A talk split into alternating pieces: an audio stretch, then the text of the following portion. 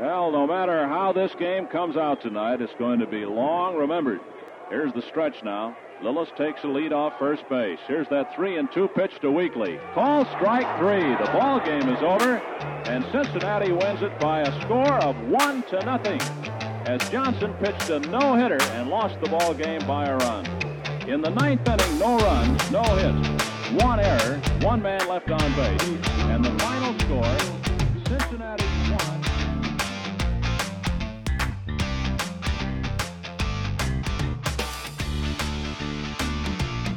Hi, everybody, and welcome to uh, BB, uh, BBA Today, another episode of the BBA Today. The BBA, I don't know how I was going to say that, I messed it up, but this is episode number 69. I am Ted Schmidt, GM of the Twin City River Monsters and Twin Cities River. It's this, I hate the name of my team. And I'm joined, as always, by Ron Collins, GM of the Yellow Springs Nine. See how that rolls off the tongue? See how it's not like a string of consonants that don't go together and also are weirdly placed on a keyboard to where it's very difficult to type? Well, the Um, big problem with Twin Cities River Monsters on typing is it takes so damn long. Well, the other thing is if you don't know how to type, like, so if you don't type properly, if you're somebody who just learned from like video computer games and just having the keyboard things, n- all of those people don't use shift keys properly. So the more times you have to like cap go to use a shift key in a string of characters and you don't type properly, the more just insanely aggravating it is. There you go. Let's say the Yellow Springs Nine has a, a another uh, hidden advantage in that way, or not so hidden, but you know, YS9 actually sounds like it would be a brand name that would be used, right, rather than out of the park uses those three-digit uh, or two-digit whatever abbreviations so that it can do things more rapidly. But if you're writing an article, for example, you can just type YS9 and it just sounds like it would be a normal thing that a normal journalist would be writing. Whereas if you were to type NO for New Orleans, Yeah, you're just I mean, that shouting. wouldn't work, right? Or TWC for Twin Cities. I mean, yes, it works in context of who we are, but it just doesn't feel right in the fictional world. So I, I have that advantage too. But it just shows the moral superiority of Yellow Springs and Yellow Springs fans and the whole organization when it comes right down to it. So Yep. That's wait, wait, I say no. No, Rod. Capital and New Orleans at you. That's what I'm saying. Um, Orleans. yeah. They should that should be their three letter like abbreviation should be NAR. So we have some things to talk about today. I think we're for the listeners we're oh it's uh January something ish or we know we're we're midway through preseason so we're actually Yeah, Ted, you got to wake up and, and smell the March. It's it's Yeah. March 13th. Right Smack dab in the middle of spring training in Yellow Springs 9. The YS9 team has won a grand total of two spring games this year. Um, so This I don't spring know. doesn't matter.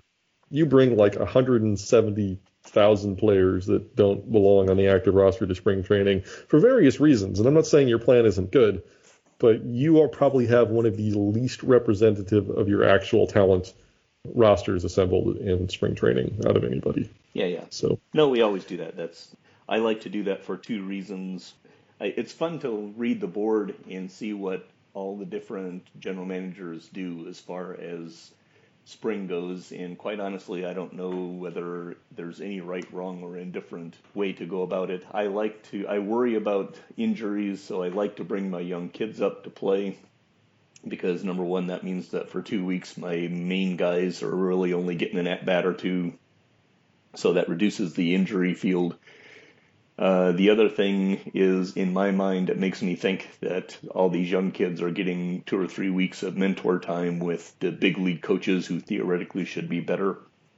I have zero idea if that works in game, but it makes me happy, and so that's what I end up doing.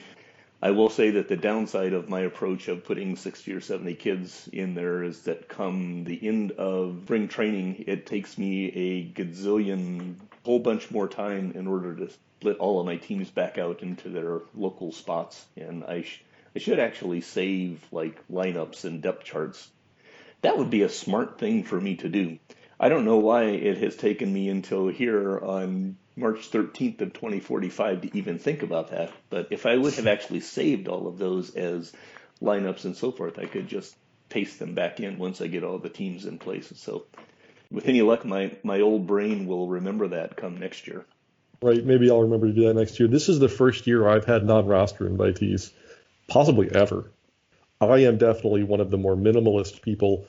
I still bench a lot of my starters and just play my my strategy in the past had been to just play the other guys on the 40 man. They're kind of the quad A replacement, injury replacement types.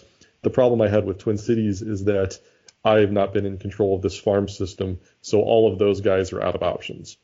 So I don't actually have like a cadre of, you know, 15 to 20 extra AAA level players that I could promote and not be able to get, you know, get back into minors. And so I've actually, I've got a bunch of non-roster invitees this time to sit up there and just soak up, you know, injury field. There you go. Just remember to send them back down before, or if you leave one on your roster, remember to 40 man them so that Matt doesn't have to pull out what few hairs he has left from pulling out his hairs for us. right. I, got, I always wonder about every year. I'm like, gosh, people, why can't you do better at this? But then I doing Here, it differently. Yes, here is the public service announcement for all those folks listening. When it comes to ending spring training, check and make sure that all your non-roster invitees who you have left on the active roster are actually on the 40 man because it doesn't automatically work. The game should just be able to do that for you, but unfortunately it does not. So please make Matt's life easier and do not leave non-roster invitees on your 40 man. How's that? Not on your 40 man. Yes, something like that. Whatever it is that I mean, please do that. Get your rosters right, jerks. That's where we're going with that. Uh, and if I'm shouting throughout this episode to listeners, I am trying to do better about the fact that in previous versions of this, I'm a mumbler and I would start out really loud and then I would kind of trail off at the end of the thing. And then I would get excited and then sometimes I would just kind of respond like this. And so for various reasons, I'm trying to keep the level of my voice more constant, which means I might just be turning into Randy and shouting constantly. Who knows? We had some topics we wanted to get through today. We are going to talk a little bit about there have been a lot of trades recently. We're not going to dig into individual individual things, but there's some some themes that have cropped up that we want to get into, and that might get us into the remainder of the free agent signings.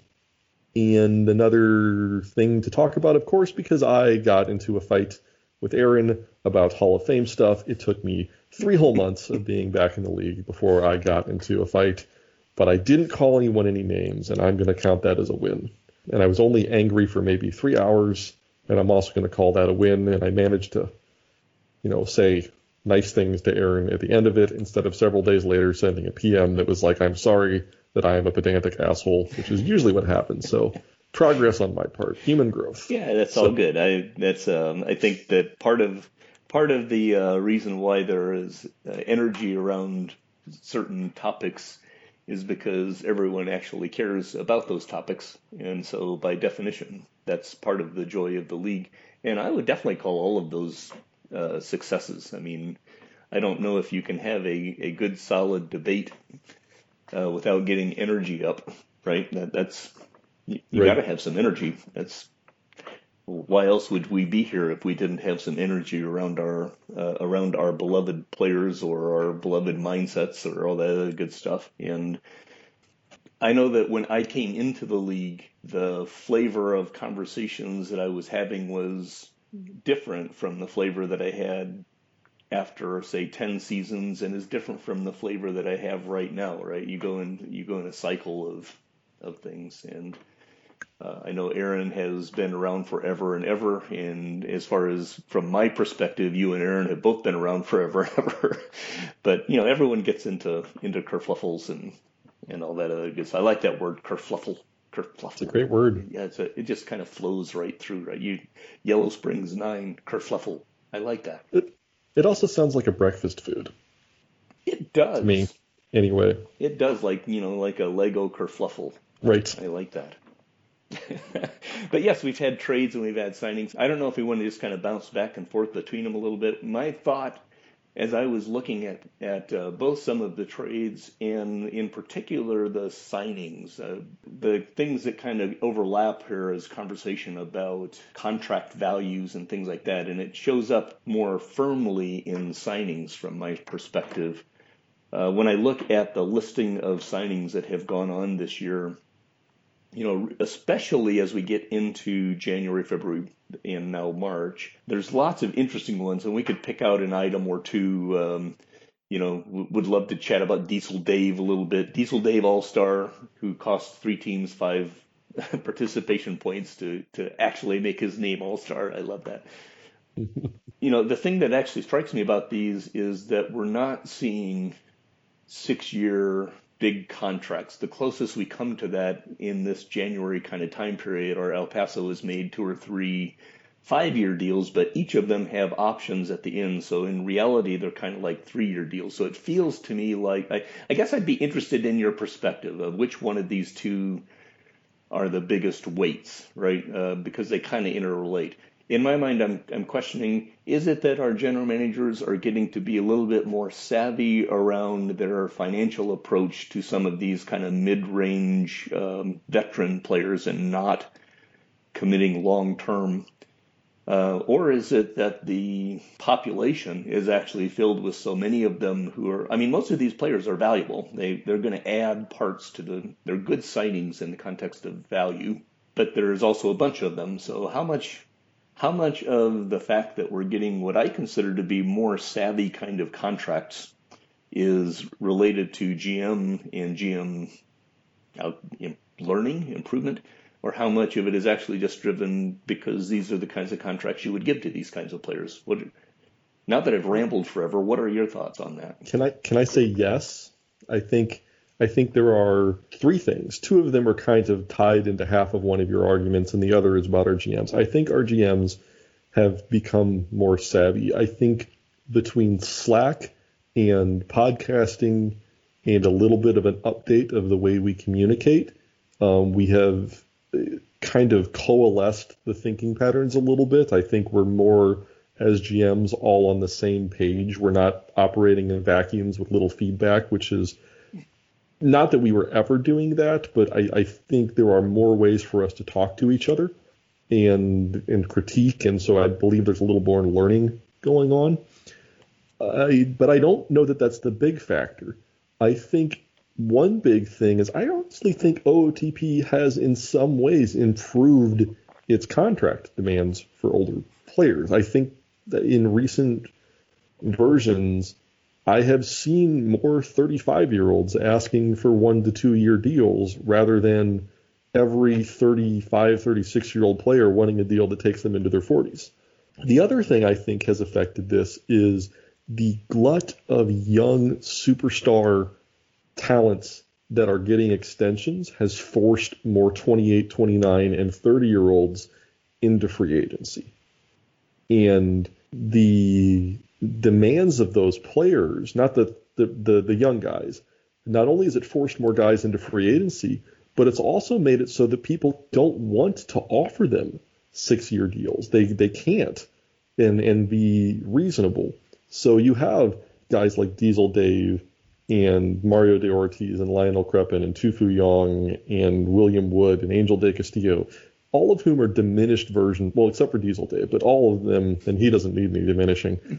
um, but all of the, well, maybe he does, his ego does, but uh, all of them are are guys who are more or less not the same players they were when they were younger, but they're sitting around until this late part of free agency where their demands shrink to one or two years. You know, there's this, I, all these players were asking for six year deals early on. And then when spring training rolls around, they decrease their demands because they want to get back into the free agent market as soon as possible to get the big money. I think the game is doing a better job of that. But I do wonder, is this just kind of that superstar bubble moving into their arbitration years that has tied up the money and forced these players into the spring training signing period as opposed to the regular free agent signing period, which is more expensive. So I think it's a combination of factors that has gotten us to where we are. Now I'm really happy that I actually asked the question uh, because I hadn't thought about a lot of those different pieces. Uh, I think the Umeba, Umeba, you, you, whatever people pronounce it, um, I saw that conversation on the board, also plays into this to some degree, right? Because you've got some uh, some cash siphoning off some players uh, that are uh, interesting. It's always fun to go and take a look at the rosters of the UMEBA teams and um, check where certain guys went and so forth. But I had not actually thought a whole lot about the game's propensity. This is actually a place where maybe the uh, GM learning and patience comes into play with the out of the park improvements.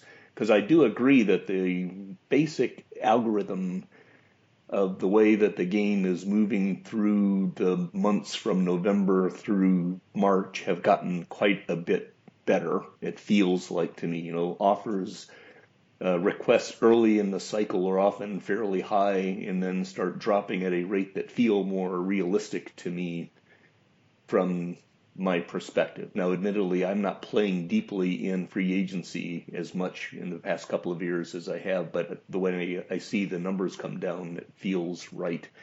But that plays into the concept of GMs getting more GM like because what it means is you're not seeing a lot of middle grade guys signed in November and December. Right? right. They're waiting. They're waiting the, the game out properly to where the market plays in their favor, rather than getting anxious about needing. I must fill my shortstop role right now, so I overpay for a guy who is well past his prime and blah blah blah. Right? You don't see that happening nearly as often, and uh, you know the Diesel Dave signing, which I'm going to come back to because I just love Diesel Dave, right? And I'm happy to see Diesel Dave in Omaha, still in the Heartland because he's he's just kind of fun. Uh, going to be really interesting to see what Diesel Dave does in Omaha because in the Chicago park, obviously he's going from a dark uh, a dark, dank Chicago park to a teeny tiny, dark, dank Omaha park. uh, they they're both my rivals, so I so I must consider them both dark and dank. But he's been hitting 30 home runs a year in Chicago. I mean, he could hit 45 in Omaha, but still only put up a WAR. Still valuable, I, I just you know I just don't know what to, to think of him as far as overall value is concerned because he's never had a sub war, a sub zero WAR, but he's been close to replacement about half of his years and more like one and a half to two WAR a couple of his years. Really an interesting player. The other part of that is he's only one time put up an on base percentage above 250, which is just horrid. just mm-hmm. really and then but then the other part of that is any offense out of your catcher position is a huge huge plus because so many of us have to pay or have to play garbage offensive catchers because there just aren't catchers that can hit. And a catcher that can sock 40 dingers i don't really almost care what else they do at all right? It's, it's that sort of i'll take that. I'll put him in the seven hole and just be happy. Yeah, that's what I'd so, say is, you know, given that on base percentage, he's got to hit down in the seven, eight, nine range, but I would guess he's probably a slightly above league average defensive catcher at a right. seven, eight. You would think he's. Uh, I haven't looked at it, at the actual numbers, but I would guess he's uh, slightly above average in that sense. So he's a positive, and he can, if like you said, if he can hit 40, 45 home runs out of the seven, eight slot, that could be a, a pretty big value before it's all said and done. Unless your team can't get on base, in which case you just can't afford to have him in the lineup. Omaha has never really had a problem with getting guys on base. Well, I mean, well, they have, but it was due to team. player choice, not due to park right. issues, right? It, right. So, uh, and maybe he just funnels into that. But I think Niles has kind of shifted the way he built his team. I do think that we have to, you know, just a big shout out. Thank you, thank you to Vic for Diesel Dave All Star. I think it's a, you know, he, this is one of the best aspects of this being a writing and storytelling league is we all get to enjoy. We all now believe that Diesel Dave is a giant, arrogant asshat, and it just makes him being a player much more fun yes, for indeed. everyone all the time. And in my fictional little world, he does have a comic book named after him. A comic book character. That's that's in my in my world. He's got some kid sitting in his uh, design studio making a a glossy comic strip with Diesel Dave All Star. Does he does he like does he run around with like a like a jersey with the sleeves cut off and carries a bat everywhere he goes? of course. Always has a different uh, facial hair, uh, you know, makeup because you know he's incognito and whatever. I don't know. Sun, sunglasses with eye block on underneath them. eye block on. Um, Wears a mohawk, you know, whatever. so, uh, you know, the, looking more at these uh, free agent signings, you know, the, the ones I think that stick out to some people are, in, in the light of talking about contract value, are the El Paso signings of Ross Quicker and, oh, who was the other one? Mike Um, England? And Mike England. Yeah, which- there's another guy. Uh, he Terry he got uh, picked up Terry Cochran too, if I remember right. Is it not Terry Uh, Cochran? Cochran, yeah, but Cochran, we already, uh, Randy and I already talked about. Both of us Yeah, like Tommy that Cochran. deal. Um, Not the, Terry. Terry is the manager. Tommy is the kid. Right. Yeah. Um, the uh, if you if you were if you were uh, Dixon, you would say Terry is the Hall of Famer who got snubbed, and which I, I disagree with, but I'll I'll never stop bringing up uh, how I have just shafted Kevin's Hall of Fame choices over and over and over again personally because I'm a jerk. Um, and the England and Picker signings, if this was a good team, if this was a team that was trying to compete and had was at that phase where you have to be really careful with how you spend your cap dollars, they would be awful, awful signings.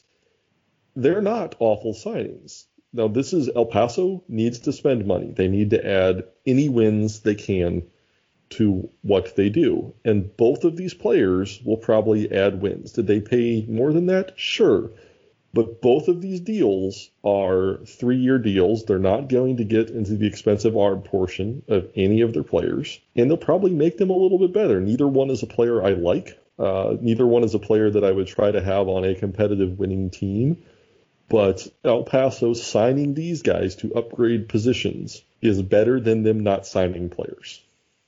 And so there's this balance of player talent value and contract value or not just contract value, but the amount that you're paying for what that player will do for your team. And I think that the traditional way of thinking, and I still think many of our GMs look at things this way, is that player value, talent level value is the big part of the picture, and contract value is the secondary part of things. And I don't believe that that's true. I think that you need to turn that around the overwhelmingly more important thing in a salary cap league, and maybe this is the reason the thinking is so backwards, is because we're used to growing up in Major League Baseball that up until recently, it still doesn't have a salary cap, but now they're trying to cheat. The you know the big money teams are trying to cheat and act like there's one.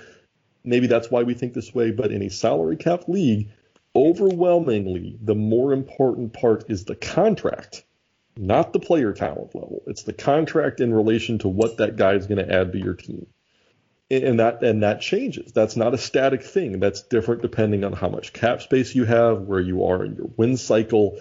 And El Paso is at the point where spending money to add wins, as long as it doesn't get you into trouble with your good players that you want to extend, is always the right choice. Right now, should should El Paso maybe have overpaid a little bit more early on to get better players? Maybe.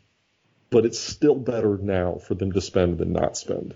I 100% agree with, with your basic assessment of the deals for uh, El Paso and, in particular, England. Um, Ross Quicker has been a, a fairly high quality baseball player for some time here in the BBA, and so you could look at his deal the whole five years. There's a reasonable shot that Quicker is going to actually play out those whole five years, but the point is the team has the option. You know, he's 28 years old right now. Will be what 32 or three when his contract runs out there's a reasonable chance that Quicker will degrade and not be worth the eight and a half million. And it's actually an interesting uh, option set there because he he drops cost a little bit. You know, at the end of the day, I think seven to nine million dollars over those five years for Quicker, if he ends up being the three WAR player that he can be, then I think that's um, it's hard to argue against that from just a raw value standpoint. Now he's not going to get any. Uh, El Paso is not going to get any excess performance for their price, right? I doubt Quicker is going to throw down a six war season anytime soon. Uh, but I think that's a, a pretty fair and a, and a good deal. I think it's a good deal on both sides. Uh, England in particular fits your conversation to me the most because I will admit I've never been a huge Mike England fan. Uh, I think he's always been an interesting player, but he definitely is the kind of guy that El Paso needs coming up the curve. A strong left-handed hitter.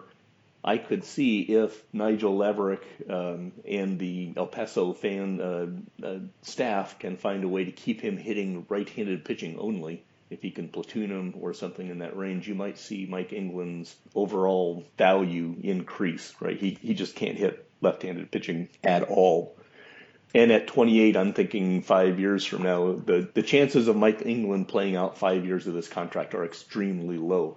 So it's a bit of a sophisticated um, balance there between, I like your, your conversation, contract value versus player value. Mike England's contract, in my opinion, if you were to just weight dollars per war and so forth. I mean, if I were to have signed Mike, if Yellow Springs 9 were to have signed Mike England to this contract, it would devastate us because it's not a good contract in context of a high profile competing team. It eats up too many years for too many dollars, right? If I turn that around and I say, this is the exact kind of contract that I would have signed in 2025 or 2026, maybe perhaps probably not by the time I got to 2029, but theoretically a professional level hitter that I can find a way to put in places to make him productive. Yes, this is a, this is a really good signing in that sense because the, and I'm paraphrasing you, I think El Paso is moving up the curve, knock on wood, and but they're still not going to. Um, nobody is going to expect El Paso to be in the postseason in 2045.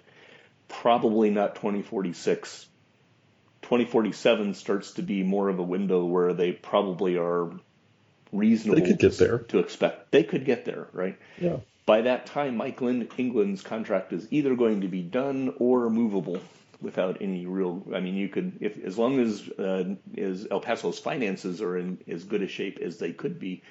I mean, he could cut Mike England and eat it for one year, right, or something like that. The point is, there's options. I, like I said, I like your contract value versus player value conversation because that weighting actually swings a lot depending on who you are as a general manager and where your team is. You know, like I said, this contract for us would be a killer. This contract for El Paso uh, actually has a lot of potential upside. So uh, you know, it's a it's a very interesting flavor, and it also seems to fit in my very quick scan of El Paso's organization. Right, it seems to fit a need, uh, an actual on-field need. So if they are overpaying a little bit, they're overpaying in a place where they actually have a, a value. They they right. they have some upside to it. Right the there's another route, and this this will get us into the trade market, which is continue to go. Um, I may squeak out another trade analysis here or there, but I'm I'm behind on previews and other things, so you can't do them all, Ted. Ted, well, I, you you can't. I, I do like them all. participation points. I need I need them.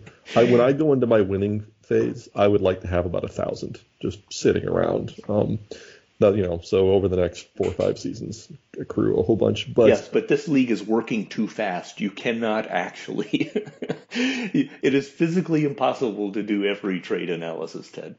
Well, I'm going to try, but no, I'm actually not going to try. But anyway, I, I noticed I've noticed a theme and I'm not going to single anyone out because this is multiple GMs and they're not all doing it all the time, but it is happening. And it goes back into I feel that too many of our trades are weighted on talent, player talent, and not weighted on player contract.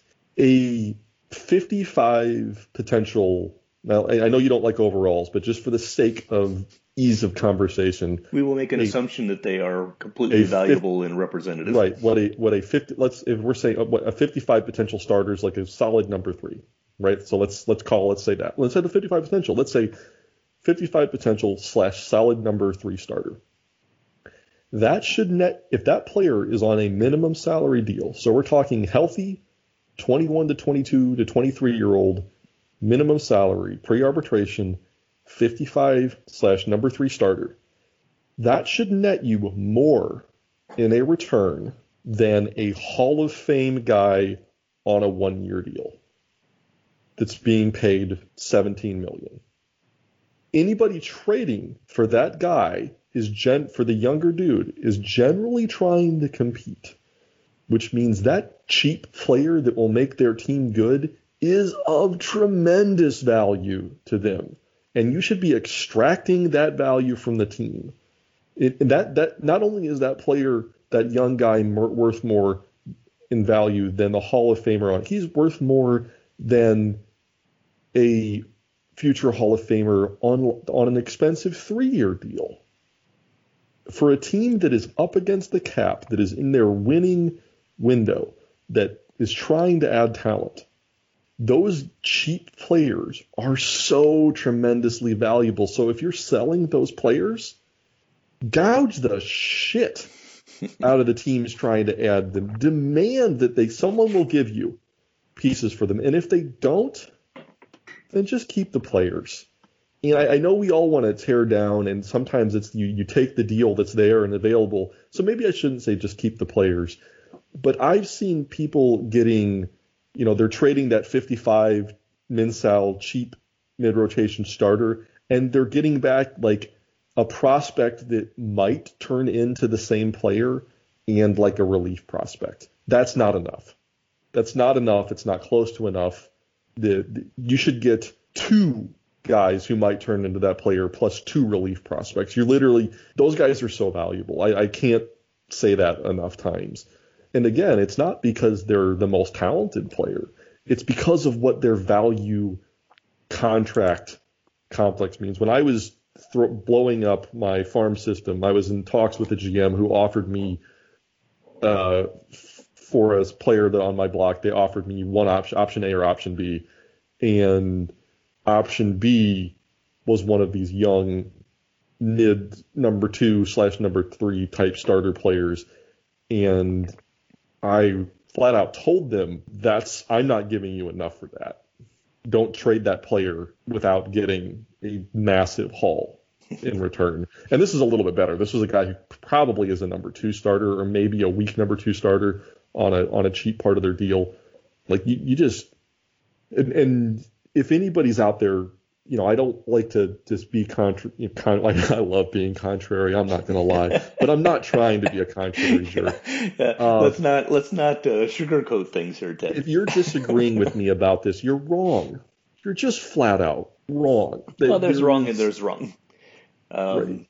Uh, way back in the old, old, old days when I was in the uh, old Fobble, F O B L we had an even a bigger situation, right? Because the way the, the finances were done completely out of the game, it was a totally different system. Free agency was done via this really cool e, uh, eBay kind of auction thing. And one of the things that was structurally different about the league was that players had, uh, there was no arbitration. Players had five years of minimum salary and then after that were free agents, right? There was no extensions, there was no nothing. You didn't have to deal with any of that. It was just whatever. But what that basically meant is the core of your conversation is about understanding and respecting the value of min salary and those arbitration years, which even in arbitration, you're generally getting a good deal, right? Uh, for a player that you want to hold on to uh, that arbitration cycle is generally going to get you value for the dollar. So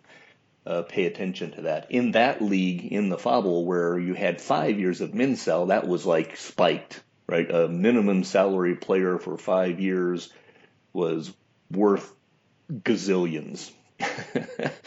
and so I think that's um, the the point that I think you're making, and you're completely right on, is that uh, making an assessment of what the value is of your minimum salary players are um, a big deal.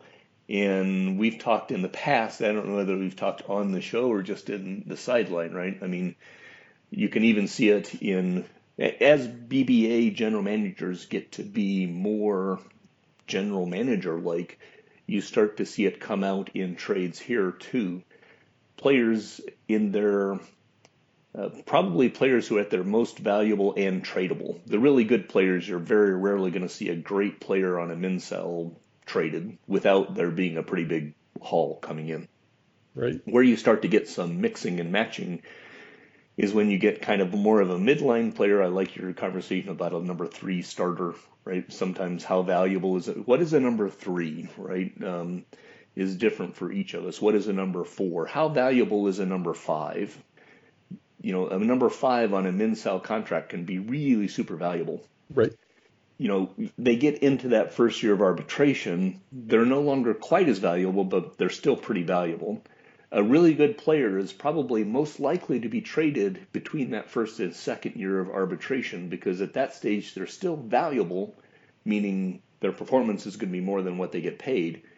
Uh, so a competing team is going to be more interested in them, right? it's a messy thing.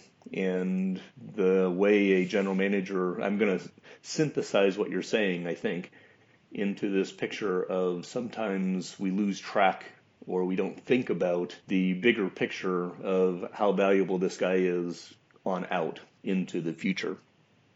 And I think that's fair. Uh, I also think that's part of the general learning of what it means to be a general manager. And I get that wrong all the time. I mean, my my personal assessment is I get it wrong mostly because I don't understand mix and match between teams. Um, I don't completely agree. Um, you overlay all of this conversation about contract value in Minsal and so forth onto this need to build your team and to have a plan. I have said before there have been I have no problems making a deal in which it seems clear to me that the WAR values, future and present, are going to be lopsided against me if it helps me hit my plan. The other thing I'm not certain about in some of these deals, because I just have not spent the time to dig down into them, I will sometimes give away players on the you know cheap on the dollar merely because I've got a 40 man roster problem. I, I'm not going to be able to keep this guy anyway, so I will give away a min sal for almost nothing just because he's going to go on waivers anyway, and then I will literally get nothing. so right, I don't know how much of those are are in some of these um. They shouldn't look at. be for the teams I'm thinking of. So that is a problem for a team that is competitive, that is at the top of the win salary cap juggling curve for a team that is selling, that shouldn't be an issue. And well, I, but I, it could. Yeah, that's what I say. I just don't know. Yeah, it, um, it could. And the other thing is, this isn't a you know in keeping with your plan. If your plan is to move your window forward in the future, and the player is not doing you any good, well, yeah, don't hold on to them until they've lost all their trade value and you get nothing for them. I've just seen so, and, and, I'm not, and that's why I'm not picking on any one particular deal because any one of these deals that I've seen could be fine. It's just the number of them I've seen. I'm thinking like seven, eight, nine trades in the last two week real life period. I feel like I've seen one of these, you know, not all star, not elite, not even a minor star, but just kind of those solid, good minimum salary young players. And I just feel like the returns have been pretty weak like eight or nine times. And this is all, these are all like a buying, trying to win, trying to compete now team, taking a player from a team looking to, looking towards the future sort of situation. And so maybe half of those make sense, but there's just so many of them that it makes me wonder, is, is this a looking too much at the player talent and not enough at the, yeah, you know, well, I mean, the, the first and foremost is number one, the GM could have just made a mistake. I mean, that happens, right? GMs make bad oh, yeah. deals. Yeah, yeah. I've, I've, made I've actually made deals. two or three during this whole process I made with Twin Cities. I traded for uh, two players that were going to go to. I, I traded for two players that were going to uh, go to free agency if their ARBs weren't picked up, and forgot to remind the team that I was trading with to pick up their ARBs. They were like, so I traded for two guys that are free agents and are now in the UMEBA. um, which was a mistake. And then I traded for another guy that I thought had two. This is that back to the whole showing the wrong. I, I traded for a guy I thought had two years left, but they only had one year of ARB left, and I just got confused by the fact that they show last year's salary matrix um, after the Landis, which just makes me insane. Um, so yeah, I mean, we all make we all make mental mistakes, and yeah. that's why. And again, this is why I'm not singling out a GM or singling out a, a particular trade because I don't I don't know. It's just the number. It's just the number of them makes me wonder: is are we are we looking at this right? That's all. Yeah, I think the other aspect of it is just you know both of us need to uh, be able to take step back steps back sometimes. My my tongue and lips will make these words both of us need to sometimes take steps back. And we have a similarity between you and I, Ted, in that we both are attempting to build programs, right? These long running things. And I know you have specifically said you just hate the win now idea, although you are personally running it right now with Twin Cities for other alternative purposes. um, I don't discount the win now kind of thing, right? or I don't discount the idea of I just want to move the player. I, I just I need to, I, you know, whatever for whatever reason, I just want to move the player. And a good salesman, as I've said, is always closing. So you get a deal and you that is okay, and you take it. And it may be a mistake, or you may even say at the time, I'm make I'm making a mistake, but it's a, a deal that I want to make, right? for people like you and I, we would look at that and put ourselves in their shoes and say, "What in the hell are you doing?" Right? What are you? that doesn't make any sense uh, because you're not building long term, or you're not building enough long term. That that's another nuance to that. You, if you should have gotten more, what we're saying is you should have gotten more for the long term. That's a individual judgment value too. So that's the thing. I think there's a there's the aspect that sometimes GMs just make mistakes, which we all do. Uh, there's also a learning curve. It took me a good five seasons to seven seasons really to understand value the way the league does things. The other thing, you, I, I want to come back to it because you made a comment and it just now struck me. You know, we're used to things thinking about baseball as we live it and see it in real life. Um, we have a salary cap here, and baseball has never had a salary cap, although it now has this kind of luxury tax soft cap that teams are playing with. There have been two or three times over the past at least three or four weeks where general managers have come to me to ask questions about finances, right? And there is definitely a learning curve between the way the salary cap works with budget and dollars available. And there's a whole thing going on around Slack right now about this weird thing where you're seeing, you know, I've got 140 million dollars available, you know, or 40 million dollars cash available, but my I can't spend it because my cap is whatever. That's just a fundamental misunderstanding or uh, lack of thinking about how the salary cap plays in relation to budget, in relation to cash, in relation to you know all these different things. So there's some mechanics that are different about the BBA that I also think it takes a general manager some amount of time to understand. And quite honestly, I'm just going to be blunt here. It took me until I actually sat down and made that stupid little podcast where I walked through, created a flowchart and walked through the BBA finances, it took me until that point, which is what 18 seasons or 19 seasons of the BBA, to really deeply understand exactly how these things all interact. yeah, so, it's not. So I don't want to say that it's quantum physics, but it takes you some time to actually think about it to understand what's happening there. So well, it's not simple, right? It's it's it's not that it's not that the the math is hard it's that the number of inputs to the equation, right? The the complexity. There, there's enough different numbers to keep track of that makes it difficult. And I'll admit that I don't like keeping track of it. I don't want to have to keep track of it. That is why, and I don't know about for you, but one of my big motivations for when I tell people who are like, well, how do I make my team better? My first answer is figure out how to make money. I just want to get my revenue up to I get my revenue up to 150 million every year, so my budget's 150, so I don't have to care. Because once your revenue is high enough that your budget's 150 every year, you can take budget right. off the table. And that's you don't even have to worry about budget. The phrasing of that is really key. And, and you know, we're getting a little pedantic, and so maybe we've kind of spun out, and we can go into into our other topic. But the one thing that I'll say, the phrasing is really key there. You know, I want to figure out how to make money. The my opinion is about 90% of people will say I need to make a profit, which that's not wrong. It's just not right, right? The key word that you said there was revenue. If you make enough revenue, the question of whether you make profits or not becomes kind of moot. But you can make profit here in this game and still drive your team completely into the ground. Right? right. You can make a profit by saying, I'm going to field nothing but 500K players and I'm going to win 40 games a year. And my finances when I do that, I will make money like mad because by definition, I'm going to make $60 million on the media contract alone. And so by definition, I'm automatically guaranteed to make money, but your revenue will be down so low that your budget will never catch up.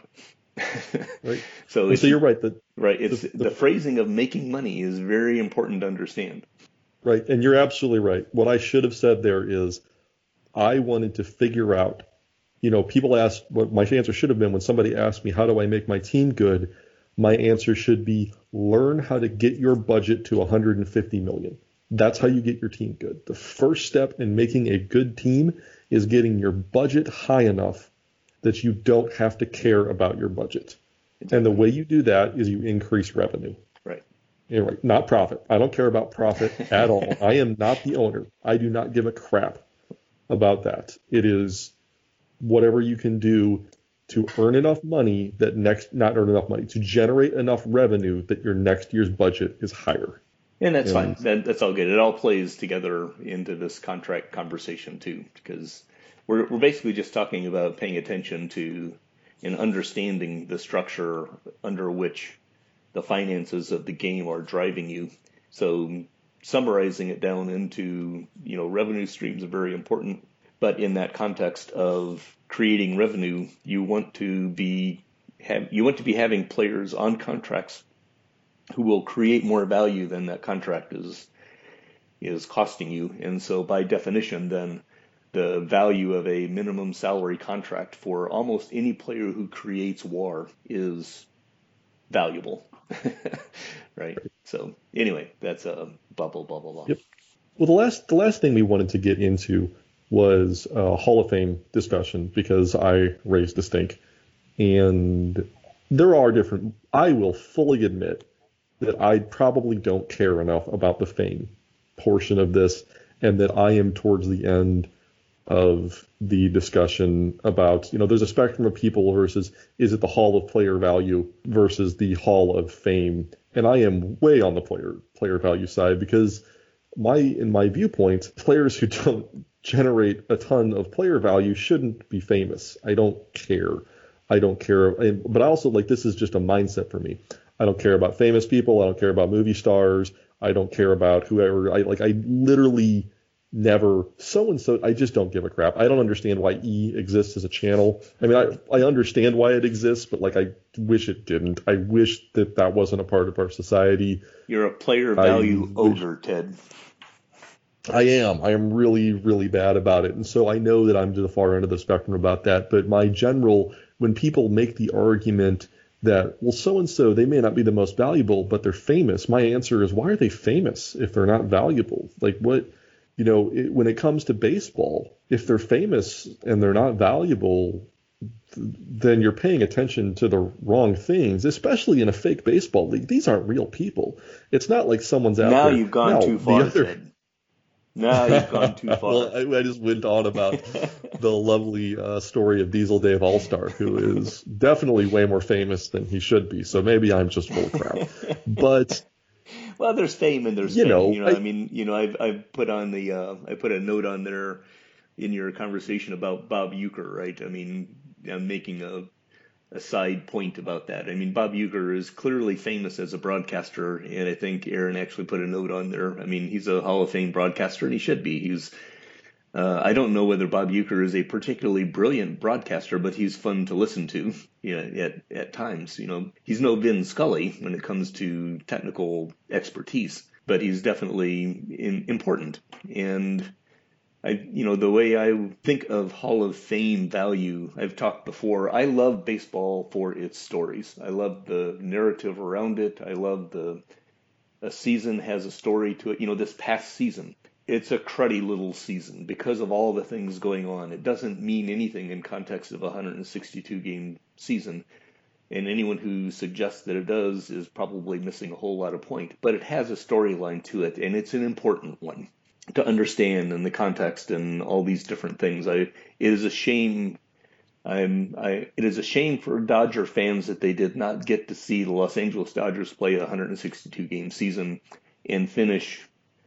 Uh, they were clearly the best team in baseball. They and their fans were robbed of a 162 game season. How do you put that into context, right? Does the fact that Kershaw uh, rose above and, and played well in the postseason, I mean, there's, there's all sorts of narratives.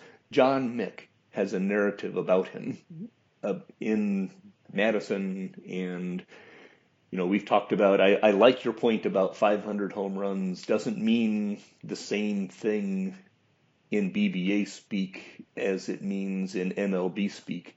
Maybe that number is 540, you know, if you're trying to equate just raw skills and talents and so forth and overlaying it into our environment versus MLB's environment. You know, John Mick still has like 160 or something like that, um, or 560.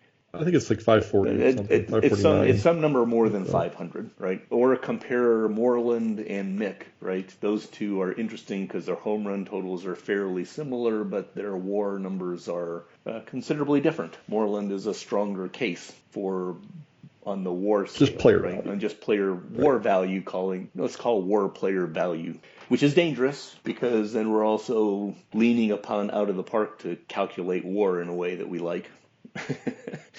um, I, I I would love for Out of the Park to actually publish their WAR equations. Ninety-eight percent of people would not care, but I would immediately dig I, down into them and understand are they, you know, I mean that that would be important to me. It would make me feel better to understand that Out of the Park is actually measuring WAR in the same way that we measure WAR, right? Or in whatever way they're doing it is different. I don't know what the right statement is there. Uh, you know, the bottom line to me is the Hall of Fame is about this. Um, there's an equation between WAR and counting stats. I think it is extremely rare. It happens on occasion where you see a counting stat that is just huge for very little WAR, right? Can I can yeah. I jump into that really quick? Oh, without a doubt. I don't know that that statement is true, and I think this has to do with the in real life, that is absolutely true. But that's my entire point about guys like Dusty Rhodes and John Mick, and to some extent Steve Dempsey, although I disagree with Aaron's argument that Steve Dempsey is close enough to 3,000 and so he's giving it to him. But that's uh, a totally different argument. I, I, can see the narrative as an argument, but I, my argument, my response to that is no, he didn't get there because he wasn't good enough to keep playing and get there. But I don't know if it's out of the park. I don't know if it's our environment that we've created, but the player that assess that accrues a certain counting stat without being as good, quote unquote, from a value standpoint as what we'd expect to get that counting stat actually isn't that uncommon in our league. Uh, in, in, terms of in, in, terms relative to real life, it has and it has to do with the fact that we can create players who can hit 50 home runs a year and 15 to 20 doubles. That's not a real life thing, right? That's the whole that's the whole Moreland case. Yes, it's happened once or twice, but there are literally three guys on this Hall of Fame ballot that are like that. There are players all over the league that hit home runs but no doubles, or can hit 60 doubles but you know 10 home runs. That's not a real thing. That you know that's not like a so part of the thing that is baked into that 500 home runs gets me in the all-time elite player club. It's a shoe in. Is it's a marker for the rest of how good that player is. And we have this idea of what that is in real life, and that doesn't necessarily apply in the BBA. And the other thing that, you know, the same thing with Dusty Rhodes' 3,000 hits.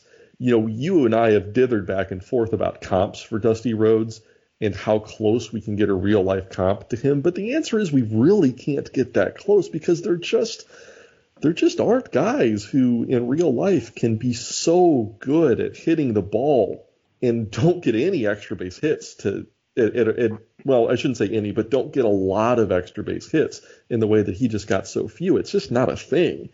And so, you know, I voted for Dusty Rhodes because he's a good enough unicorn that I don't care about his WAR. And he, you know, I, I don't like him, but I've come around that that's, you know, that seems people like that, and that's that's fine. Um, well, the, the, the other thing know, jumping the in there, runs, you know, the Dusty Rhodes comparison. Yes, it's very hard to find a comp for him. That doesn't mean that 20 years from now there won't be one. And I would I would actually I, I'm going to go back on myself. Given the way that baseball is played today, without any environmental changes, I doubt that we'll ever see a Dusty Rhodes. If right. baseball were to actually decide, you know, hey, we are going to do something about this strikeout slash home run thing because we think our fans are getting bored, we're going to deaden the ball and move the pitcher back and you know whatever other kinds of things that they do. Then I mean, I don't think that there's any reason to think that um, that a Dusty Rhodes could not possibly exist. Right? It's just we've only got 100 years, 120 years worth of baseball and it's you know and, and we have what we have. Yeah i think you could configure configure an environment where he could exist but we've never had that environment. Like even in like you people want to well back in the no there has never been an environment where a guy can be so skilled that he'll get 32 or 3300 or however 34 however many hits it is Dusty Rhodes has. Because that is an insane skill. That can be so skilled at getting the bat to the ball and those aren't you don't get 3,300 hits dinking the ball everywhere. That's not a thing. That is literally impossible. You have to be making good hard contact. There's there's never been a environment player matchup that has created that. Because um, yes, you could definitely have a guy who can hit the ball hard, but he's so dang slow he can't get very many doubles. right? I mean that. that oh a, no, that's that's. Thing. I don't. You know, Maybe. maybe I mean, we're, we're the point is, is it's this. Uh, we're we're way off. He's weird. Dusty Rhodes is weird. Let's just leave it at that. The other the other thing I wanted to touch on the 500 home run thing. It's not just that the BBA number is probably like you said. I said 560, 570. Maybe that's too high. Maybe it's more around 540, 550, somewhere in there. In which case Mick would be right there. But it's not just the number. It's not just that like the because our individual players have hit more home runs that the the number should be higher than 500. It's that because the whole league hits so many more home runs, that the value of an individual home run is lower. Now home runs are still great. Like if if you can if you can take the player who does only one thing, you know, it's back to that you take the 10 the 5555 player or you take the guy who's going to hit 172 home runs and do nothing else. He has 173 hits and 172 of them are home runs. That's the best player. But that's not a thing. That doesn't exist, right? And that's why, you know, when you look at the spectrum of players that do exist, the most important single skill, single stat is on base percentage. It outweighs power. The, the, the highest correlation of anything to wins is on well, base percentage. Comparison, in terms the interesting of comparison there is going to be, and correct me if I'm wrong here, right? Um, what struck me when you say, you know, it everyone is hitting them.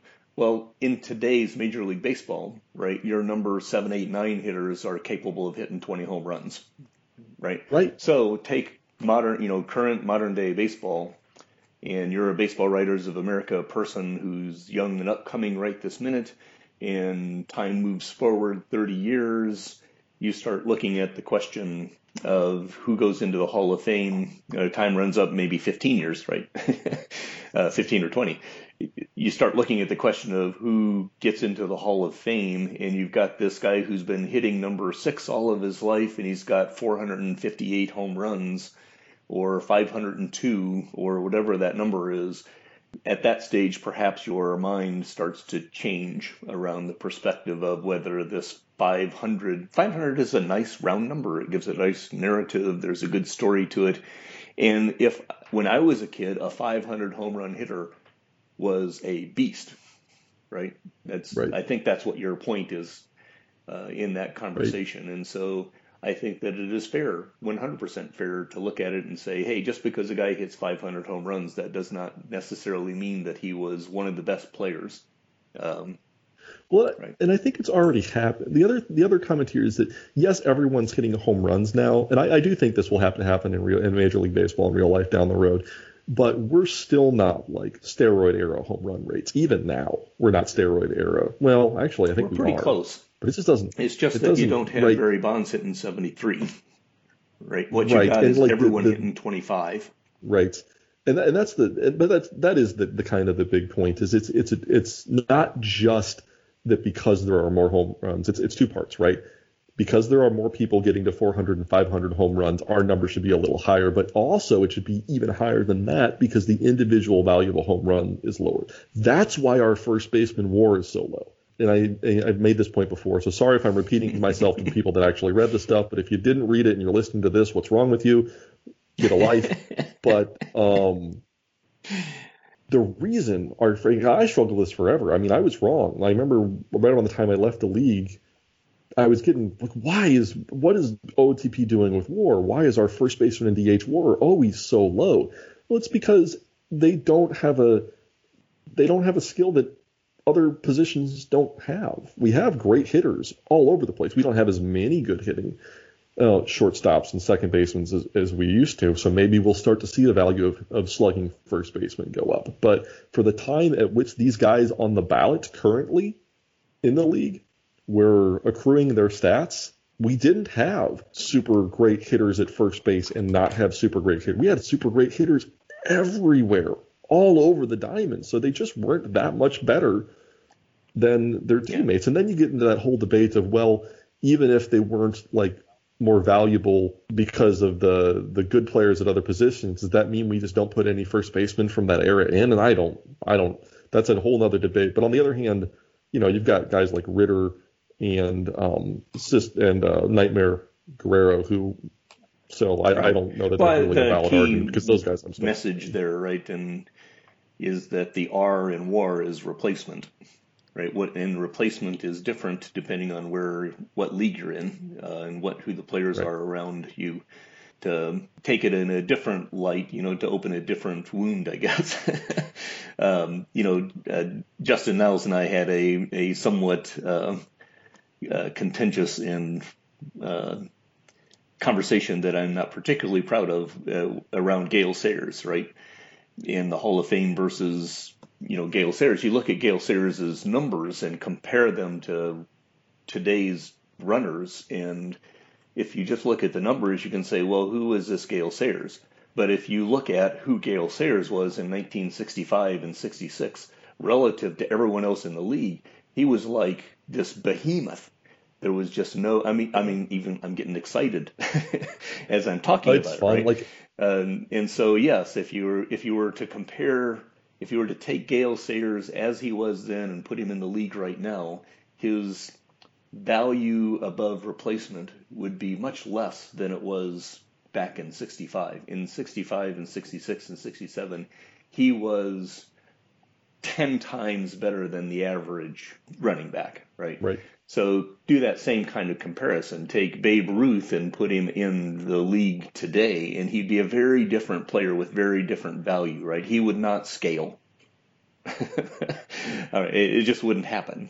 You know, for lots of different reasons. Babe Ruth didn't play against pitchers who were arrested. Babe Ruth didn't play against African Americans. Babe Ruth didn't play night games with travel the way that it was. Um, he could have never been the night guy that he was. he literally didn't play against players that were trying to hit the ball yes. hard.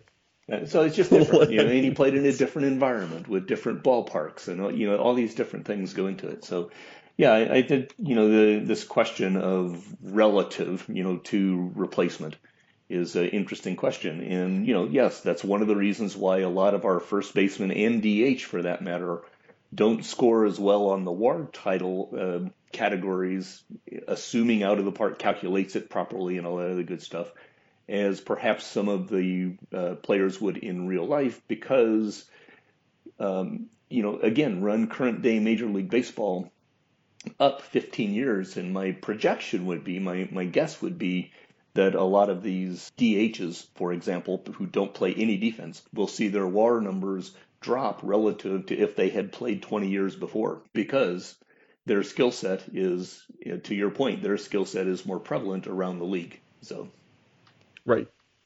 Yeah, I, I think you're right. We've actually already seen this happen one time, and the example of it is Fred McGriff. And there's this big argument if you look at Fred McGriff's numbers, and he has almost 500 home runs, and he was a big part of those Atlanta Braves teams of the 90s right. that were so dominant. And he's not in. He shouldn't be in. He when he played, he was not one of the best best first basemen in the league. His numbers don't. It doesn't necessarily matter. He wasn't one of the best first basemen in the league. He wasn't one of the best hitters in the league. He was very, very, very, very good. But he just because that was 490 some odd home runs in a league where you had like you'd like doubled the number of 500 home run hitters, I think, during that period. You know, you had, if not doubled, I mean, it was significant change in the number of guys that got to 500 and 600 home runs during that all played at the same time of Fred McGriff. So his 490 home runs to me, I don't care, man. Like you worked among uh, among the best. It would be very and, interesting to see an alternate world where Fred McGriff was a jovial Ozzie Smith kind of a character, right? From a personality well, standpoint, right? Right. Fred McGriff was a very right. quiet guy, very professional. Just sit down and go about my business. Um, you know, he didn't make a big deal. So it'd be very interesting to see how much, you know, in this context of Hall of Fame, Hall of, right. you know, what does it? It'd be very interesting to see if he had if he had hit the Joe Carter home run, right? Um, if he had done you know, had this moment where all eyes were on him and come through and had a narrative to his existence, would he have a different set of votes? I don't know. You know, I, and, I, and I think that actually probably, he, or if he'd played for the Yankees, yeah, he probably he probably might would have. You you just don't know, and so that gets into the conversation about Hall of Fame. I I play both sides of this, right? I I like like I said, I like baseball because of its narratives. I like baseball because of what um, that a person can raise themselves up over their numbers at certain points. That a person, you know, using the Gale Sayers conversation with Sandy Koufax, if you look at Sandy Koufax's raw numbers, he's kind of borderline. If you just sat down and looked at his numbers and compared them to some others, he's kind of borderline there's no person in their right frame of mind that would ever say that Sandy Koufax should not be in the Hall of Fame. there's just right. no way because yeah. his story was the story of the 1960s in baseball. And the numbers, the, the, the narrative should matter. So even though, like, my very type A, very pedantic, value based approach, you know, I, I voted for Dusty Rhodes, like, and, and that's, I think it's the right thing to do even though that's that's contrary to my nature, the, the narrative does matter. I just don't think a player should get in solely based upon a narrative. You know, that's the right. if their numbers aren't really that. Right, and close. so what we're talking about is what happens when the numbers are kind of squishy, but the narrative is very high. Right? Mick, John Mick's numbers are very squishy. The narrative is pretty high. The other way, yeah.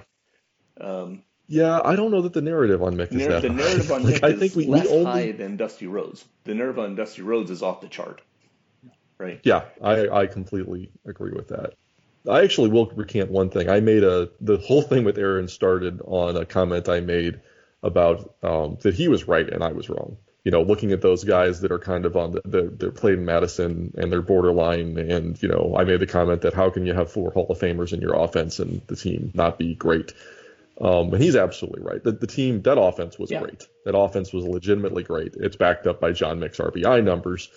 And I can't both make the argument that I don't care about his RBIs and make the argument that that team wasn't, that that offense yeah, wasn't it good. was a fantastic offense. And the problem with Madison at that stage is that Chris could never build a full team with pitching, you know, before it's all said and done.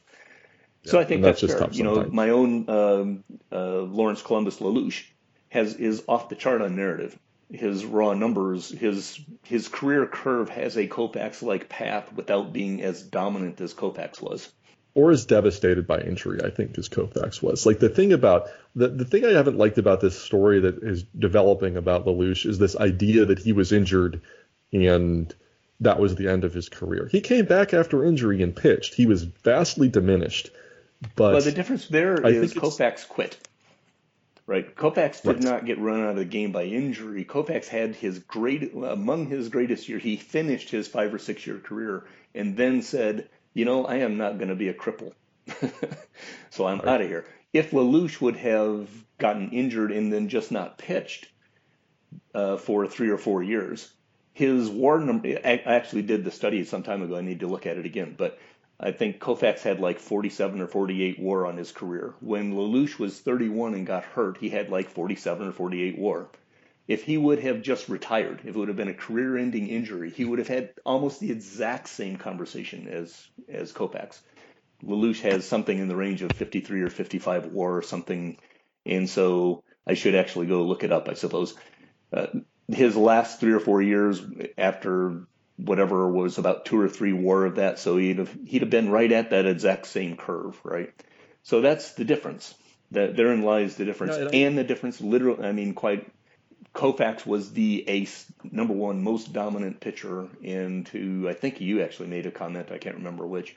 Uh, when LaLoosh was winning his Nebraskas, he was just better than the other guys, or one because of my personality, or you know whatever you want to call it. He was he was very rarely you could look at him and say, well, he's just you know unanimous. Um, he, I don't think he won any unanimous Nebraska awards. But my point there is is that is not to tell people they should vote for LaLoosh, which they should because he's my guy and I love him and all that other good stuff. My point there is is that LaLoosh is very much narrative, very little counting stats, unless you count Nebraska's as a counting stat. Yeah, and that's the thing with him that makes him so tough. I voted for him this time. I don't think I've ever not voted for him because I don't think I was voting at any of the other times when he had chances. Um, I think that if I had been voting in the previous years, I wouldn't have. And what finally turned it for me was looking at it and going, okay, if he'd retired, if he had retired rather than played after injury and his career had stopped there, and I had that hard and fast in my mind that that's why his counting stats weren't higher, and I knew that he'd won three Nebraskas, and being in the league when he won them, like I don't think I ever thought that he had robbed someone else. That's what I'm trying to remember. Was it a thing where the being on good Yellow Spring teams was the narrative that got him the Nebraska and somebody else was more deserving? But I don't think that was the case. No, I don't think that was the case either. I, I would I And- would argue that he won his awards, and you could make an argument at certain points that perhaps another uh, pitcher was in that same category. But I don't think he stole right and, and the right and i think it was just that Don, the, the best pitchers in the league just put up five and a half to six war at that point in time i mean cisco morales won in nebraska with 5.8 war you know like it just and so when when you've got um, LaLoosh putting up six something, well, by today's standards and by some standards of other periods of time, that's not that great. Um, and he wasn't he wasn't striking out 300 batters. Well, people didn't used to strike out 250 batters even. That's what made Ricardo Diaz what Ricardo Diaz was, is that he struck out 250 batters every single year. But that's not how it used to be. You know, getting to 200 used to be really, really good.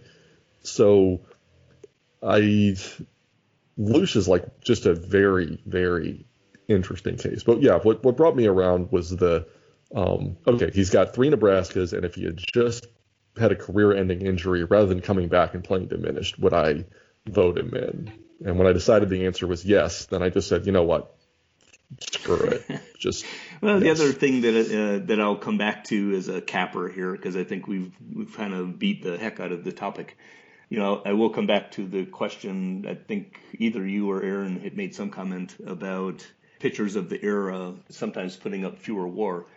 Remember, the R in WAR is replacement, and so one of the problems that we have been having over the past five seasons here in the BBA is that I think we st- we do have a lot of really good pitching, but it's really hard to find a good number four and five, right? So Right, the so- replacement level of uh, pitchers in today's my argument here. I don't actually know this for true, but my argument here for that, you know, why was there this span where um, the best pitchers were only putting up five and six or seven WAR versus the eight or nine or whatever we get today. My argument on that is there were more better pitchers, so replacement yeah, level I think higher. you're absolutely I think you're absolutely right. Especially like we're going to see that number start to come down because I think our, we're finally getting some young pitching back into the league, and it's not just good dominant starters, but more mid rotation, right. end of the rotation guys. I think it's I think it's improving. Um, I know that we were trying to make this a quick one, but you've made me think of something else I wanted to talk about. I'm so sorry. Go for um, it.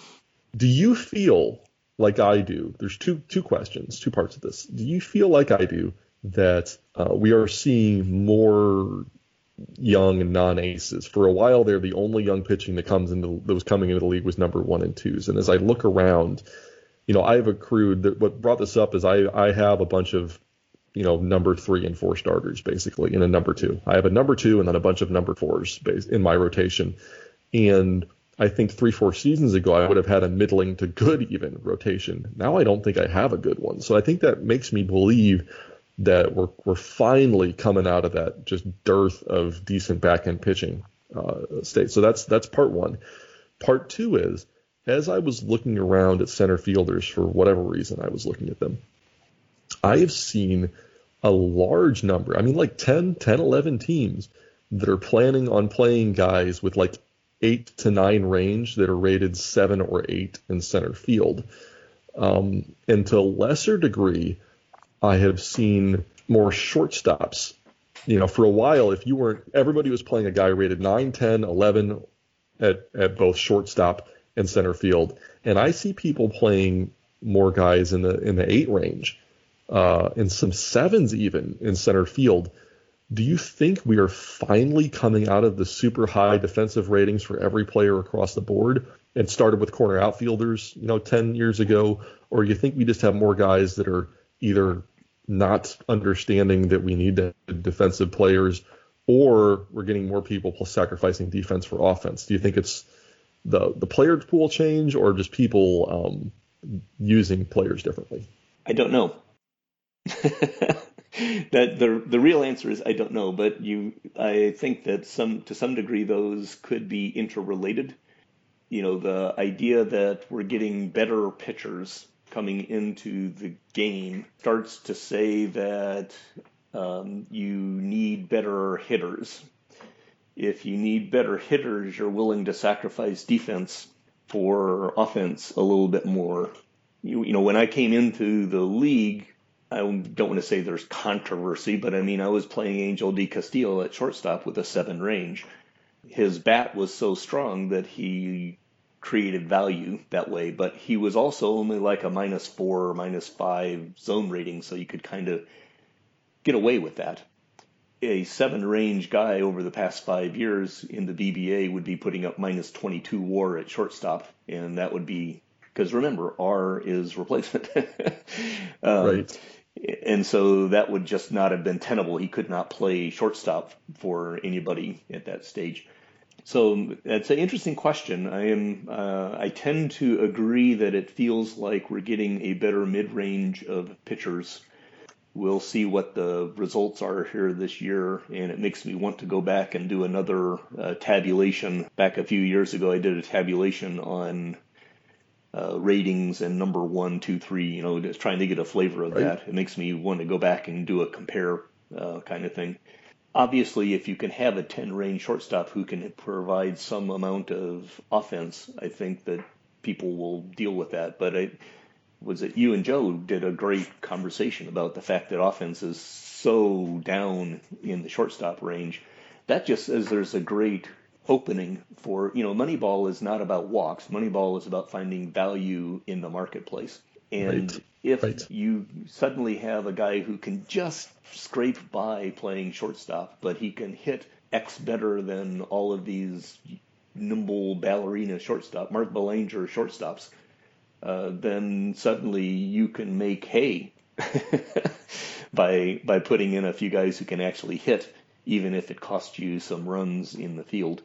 So I'm, I'm one of the beautiful things about being in the BBA for many seasons is that you can see these rating shifts not so not just by player development and so forth, but by manager choice. One of the reasons why we might have certain unicorns who put up big counting numbers is that managers, general managers in the BBA might be willing to let their favorite player play for longer, when in real life, if they did that, their fans would be reaming them. you know, I don't know. That's a, a, a supposition. Uh, the, all these things go together. It's just kind of a, it's fun to think about and fun to watch it play out. And uh, and so the real answer to your question is, do I see that happening? Is I see it happening, but I don't know if it's real yet. It probably takes another year or two to figure that out. But that's why they pay us the big bucks as the GMs, is to look at those trends and try to decide what's real and how to how to uh, tweak them for our own personal value.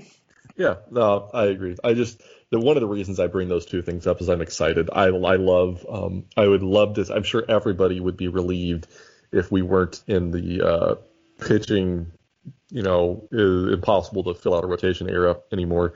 And then personally, I didn't like it when you had to play a guy that had a range of at least a range of nine and an overall rating of nine at center field and shortstop to even stay just below league average. It was just it was just too much. You know, yeah. it was it was the uh, it gave you very little variation on the types of players you can use and the types of teams you could put together. You know, then like I said, the same thing. You came into the league shortly after me, and if I had a guy that was rated eight overall at shortstop, I had like one of the good defending shortstops. In fact, I had like, and it was nice. And I also don't feel like it was just a rating shift. Like, well, yeah, that's a. I'm not sure that thought's correct, but the point being is that you know you could play a seven in center field and then not be a negative two war mm-hmm. player just on defense alone. And so it's it, it was just it just felt you know when everybody had to be rated nine and ten at a skill position it was just it was such a strain you know you were just ruling out so many players because their glove wasn't good enough so it, would be nice if we're yeah. going back that well, way. Well, like I said, it, it interacts together. I mean, you could make an argument that people are throwing nines into the field all the time because there's just no bats. So Right. Know, if there are no bats, then there's no uh, game theory advantage. You know, right. if you have two players and one of them is a bat with no glove and the other is a glove with no bat, then you actually have a game theory question. But if all you've got is a right. whole bunch of players that are mediocre bats, then you say, okay, well then I'm going to play the nine or ten glove. right? Right. So you know, how do you judge those two? there's a combination of uh, you've got the shoeless type of GMs who like that uh, defensive pitching kind of player. So there's a GM decision, and then there's also the game theory of if the game, uh, if the development engine is on a swing that makes the GM decision easier, then you go in a certain direction. So anyway, I don't know. Well, we have, um, I, you know, you and I before we started today, we were like, we both have crazy amounts of media guides stuff to do, so we're going to try to keep this one short. We failed miserably. I'm sorry. And yes, by the way, the media guide is coming in. It's going to be brilliant. It's going to be really fantastic. I'm starting to read some of the articles that the guys are writing. Uh, this is so much fun. Anyway, go on. No, you are fine. um, we failed. We failed again. Um, and I'm sorry for that. It is your turn to edit, and we ran long. Um, but I had a lot of fun. Like we always do. I think we had some good topics today. I hope everybody enjoyed listening. Thanks, Ron, for doing this again. You're welcome. Yeah, it was a lot of fun. All right. Well, goodbye, everybody, and we'll talk to you next time.